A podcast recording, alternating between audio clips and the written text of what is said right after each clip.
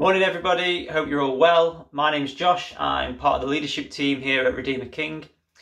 Uh, I'm going to be continuing uh, looking through Exodus today, and when I first read this passage we're going to look at today, the one thing that stood out to me immediately was the word trust.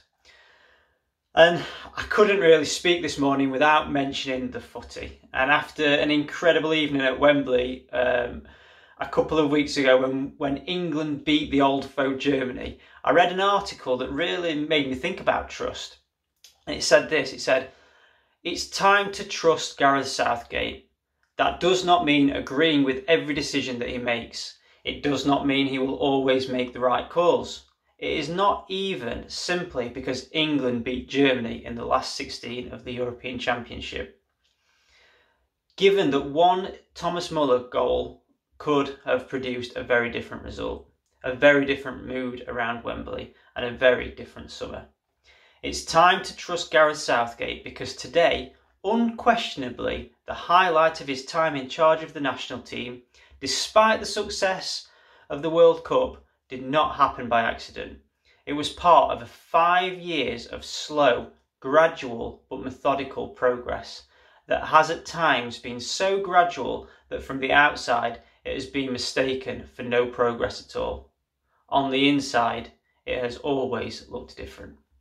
And like I said, I'm going to be continuing uh, our series working through Exodus, and I'm going to be finishing off uh, looking through Exodus five and, and moving into Exodus six. So just to give you a bit of a, a recap of where we've got to, after a bit of convincing, Moses headed off to Egypt. And he's gone up to Pharaoh and he says, "Right, Pharaoh, you know this group of people that are building all your empire for you, this brilliant bunch of builders that are building these amazing buildings for you? Well, God says you need to let them have a bit of a holiday where they can go into the wilderness and have a festival." And Pharaoh's response is, uh, "No, mate. Uh, I don't even know who this God is that you're talking about. And I tell you what I will do. I'm going to make their lives even harder than they already are. I'm going to make it so that they don't even have the bricks that they need to build these buildings I'm making them build. They're going to have to make their own bricks." And as you can imagine, the Israelites aren't that happy about this. So they go and ask Pharaoh themselves for a bit of uh, a bit of leniency.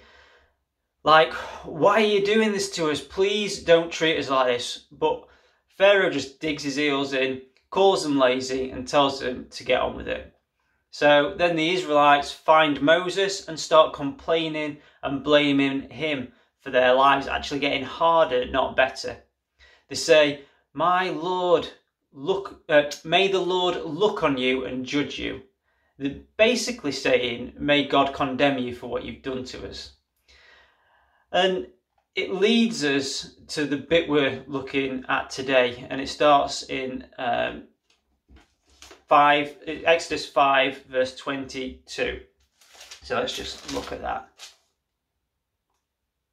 It says, "Moses returned to the Lord and said, 'Why, Lord, why have you brought trouble on this people? Is this why you sent me?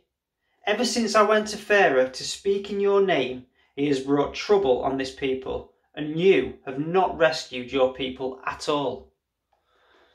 Now, the first thing I noticed about this is that after people have a go at Moses and blame him for their lives getting harder, he didn't just start an argument with them.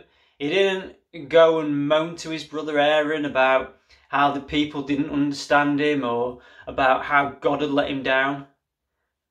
He didn't say, "I don't know what God's doing either, people. Like, leave me alone.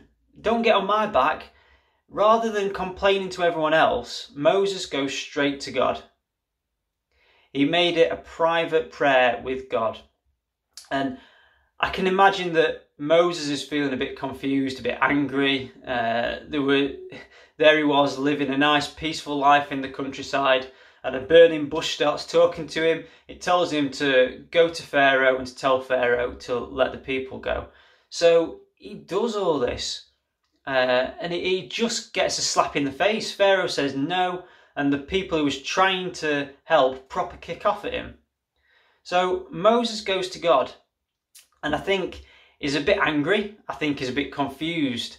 It is like, why God? What, like, why have you not done what you said you were going to do? Why haven't you rescued your people? Now, I don't think God will have been offended by Moses' honest, honesty here. I, I think, I think that it is understandable that we should go to God with our burdens and our hurts. And even if you are angry with God, you should tell him. And I think that's what we should do when things are eating up at us, when things are eating at us inside. Let's not moan to people about it. Let's just take it straight to God. So how does God respond to these complaints, uh, to these moans of Moses? He responds with promises. He makes a series of promises of what he's going to do. So let's look at, let's continue looking. So we're in Exodus six now, uh, one through to eight. And it says, "Then the Lord said to Moses, 'Now you will see that what I will do to Pharaoh. Because of my mighty hand, I will let them go. Because of my mighty hand, he will drive them out of his country.' God also said to Moses, 'I am the Lord. I appeared to Abraham, to Isaac, and to Jacob as God Almighty, but by my name, the Lord, I did not make myself fully known to them. I also established my covenant with them to give them the land of Canaan, where they resided as foreigners. Moreover, I have heard the groaning of the Israelites, whom the Egyptians are enslaving, and I have remembered my covenant. Therefore, say to the Israelites, I am the Lord, and I will bring you out from under the yoke of the Egyptians. I will free you from being slaves to them, and I will redeem you with an outstretched arm and with mighty acts of judgment. I will take you as my own people, and I will be your God. Then you will know that I am the Lord your God, who brought you out from under the yoke of the Egyptians, and I will bring you to the land I swore with uplifted hand to give to Abraham, to Isaac, and to Jacob. I will give it to you as a possession. I am the Lord.'" And in many ways, I think these promises here are a picture of what God is not only going to do for the Israelites in Egypt, but what he's going to do, what he has done for us. He says, "I will bring you out of you from your burdens. I will free you from being a slave. I will redeem you. I will take you as my own child. I will be your God. I will bring you into a new land, and I will give you possession of that land." If you've ever been through a tragedy or trouble, if you're ever just struggling, when you cry out, just like Moses did, why, why, why, why is this happening? It's God's promises that you need. But how can we trust God? How can we trust that God will actually come good on those promises? Now, there's lots of people that um, there's lots of people that I trust. There's lots of people that I don't trust, and I trust some more than others. But when I was about fifteen or sixteen, I got into rock climbing with my brother and a few of uh, a few of our mates.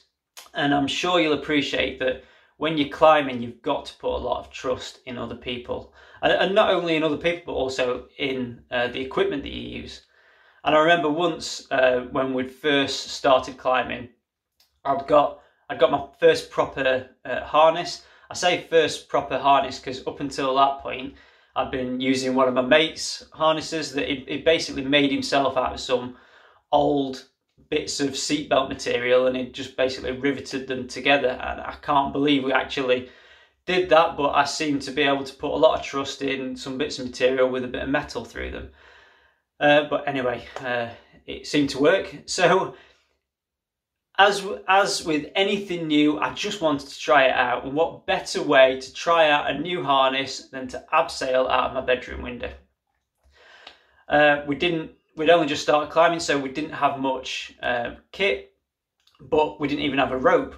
But our next door neighbour had uh, given us a, an old tow rope, so we used that. I mean, it was the most ragged piece of rope you've ever seen. It was frayed in the middle, Uh, it was oil stained. It just wasn't something that you'd you'd want to trust your life uh, your life in. It, you know, you wouldn't want to uh, abseil with it um, for sure.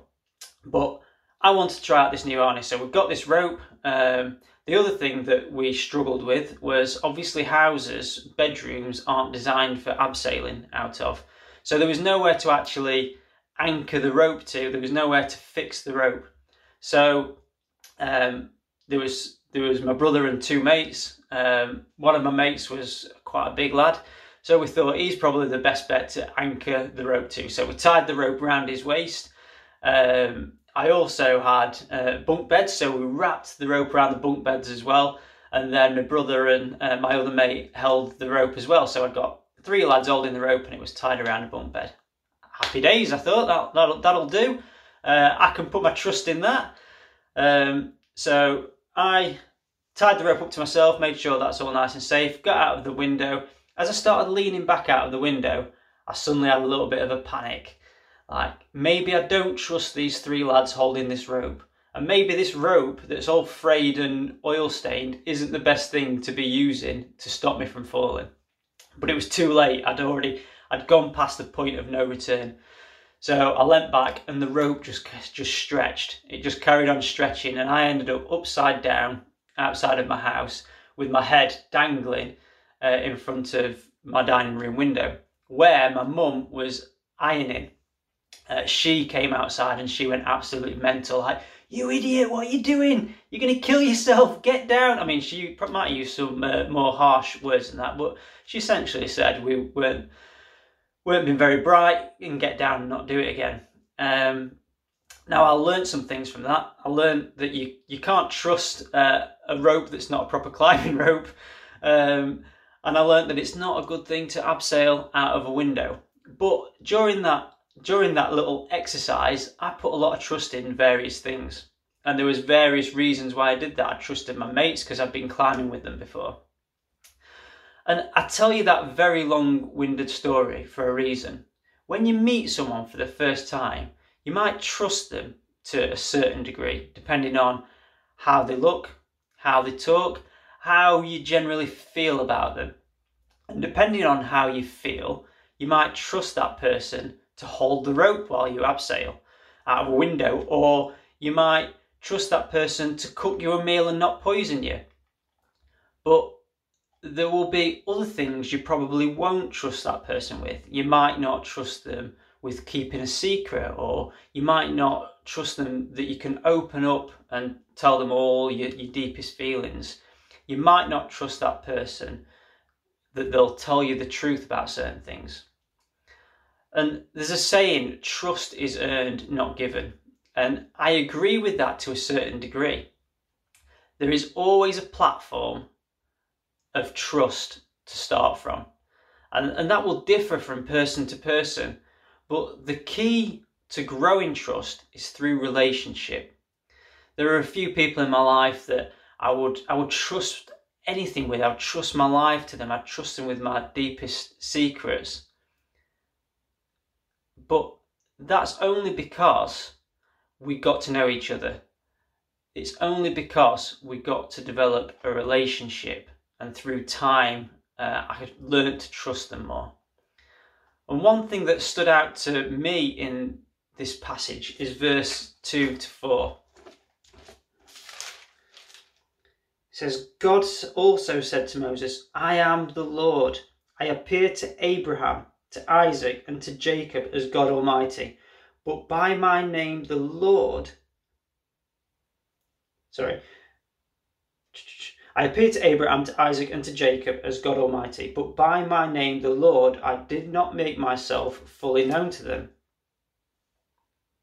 So there are different names for God that all describe different attributes of his character.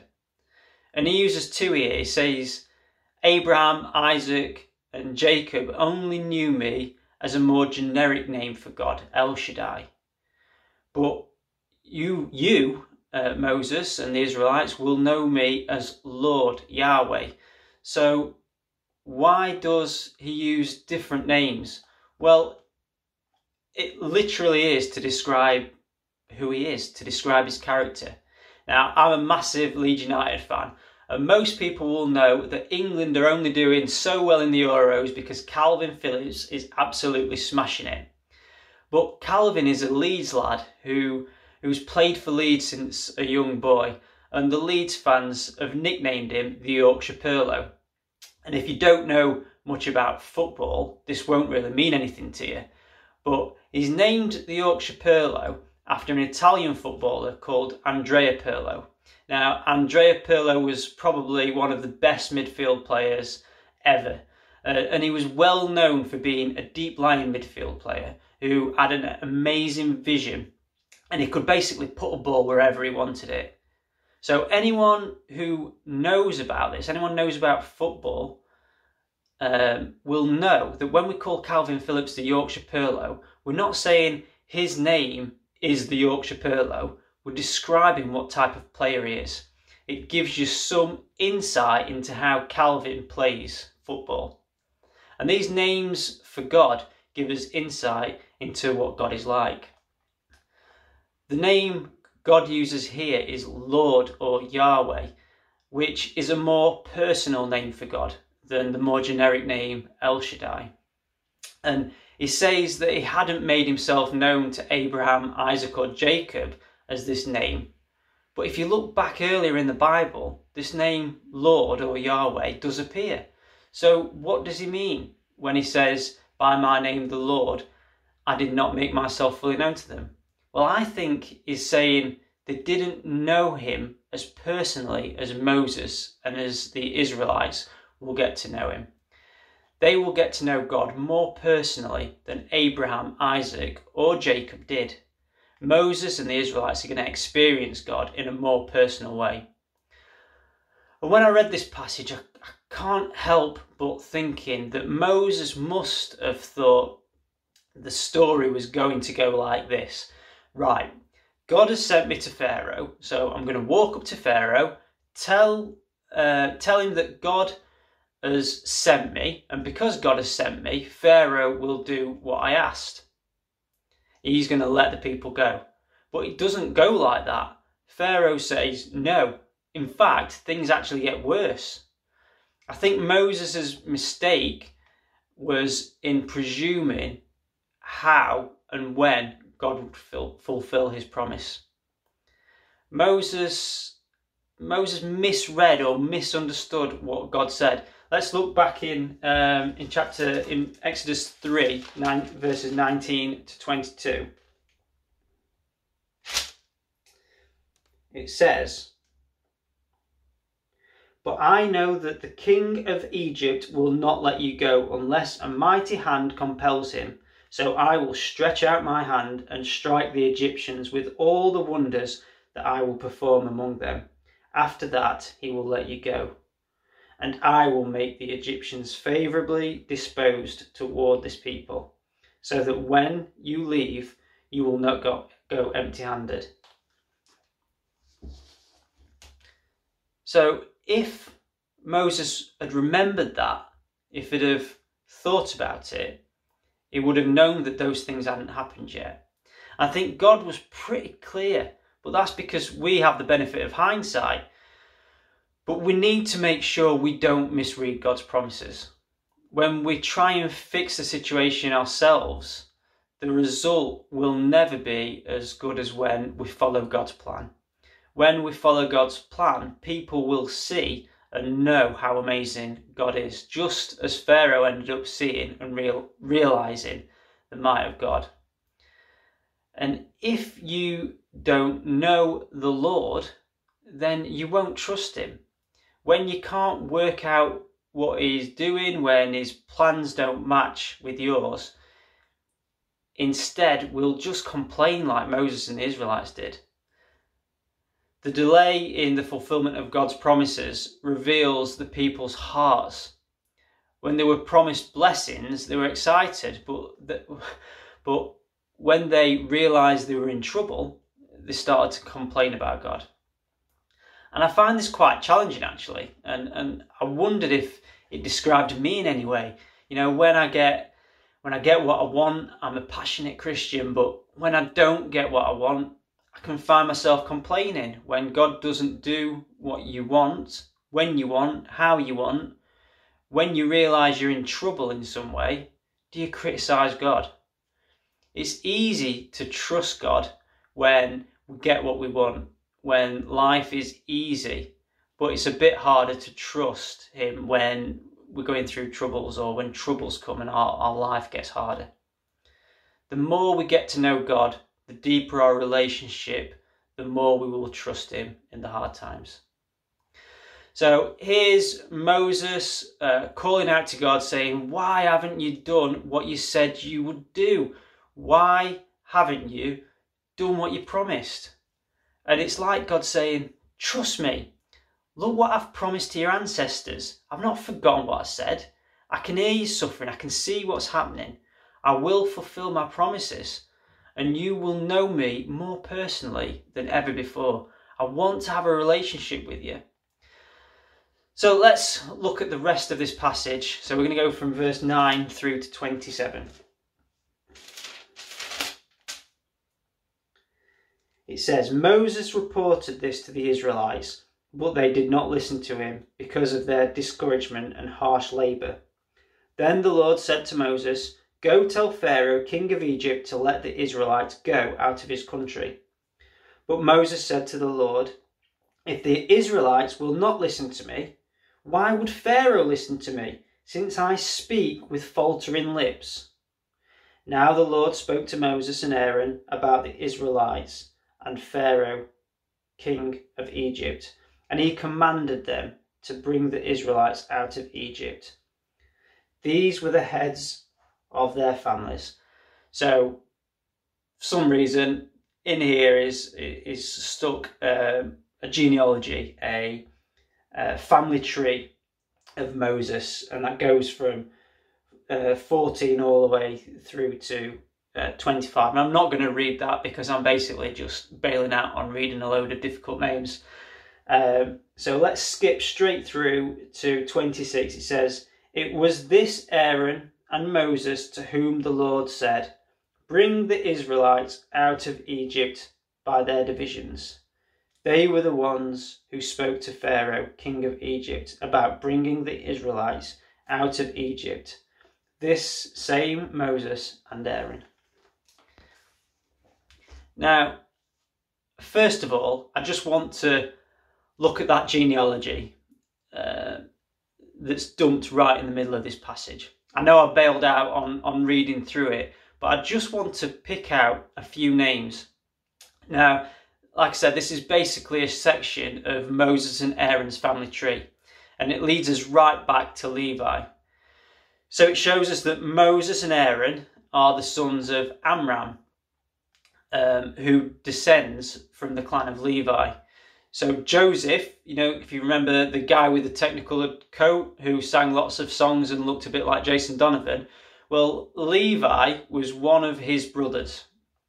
Now, if you look back in the Bible, you can see that Levi was a bit of a lad. He had a bit of a checkered past. Levi and one of his other brothers basically exterminated a whole city in revenge for the rape of the, their sister. They just massacred a whole city, and their dad, Jacob, punished them for it. Now, I don't want... Um, I don't know what the reason for this genealogy being in here is necessarily, but it just struck me that verse twelve, Moses makes another excuse why he can't do what God is asking him to do. He, he rolls out that same old excuse. Why would Pharaoh listen to me? I speak with faltering lips. In, in other translations, it says he speaks with uncircumcised lips.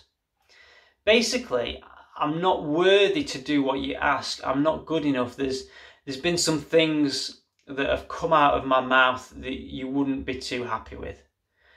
But right back through his family tree to Levi and now Moses, these are men that are flawed. Moses doesn't think he's good enough. But God basically says in verse thirteen, yes, you are. Now pull yourself together and crack on with it. And you might not think that you're good enough, but God says, yes, you are. So if we want to follow God, then we've got to know who he is. And if we know who he is, we can live every day trusting God. When I started truly um, growing a deeper relationship with God, things started getting harder rather than better for me.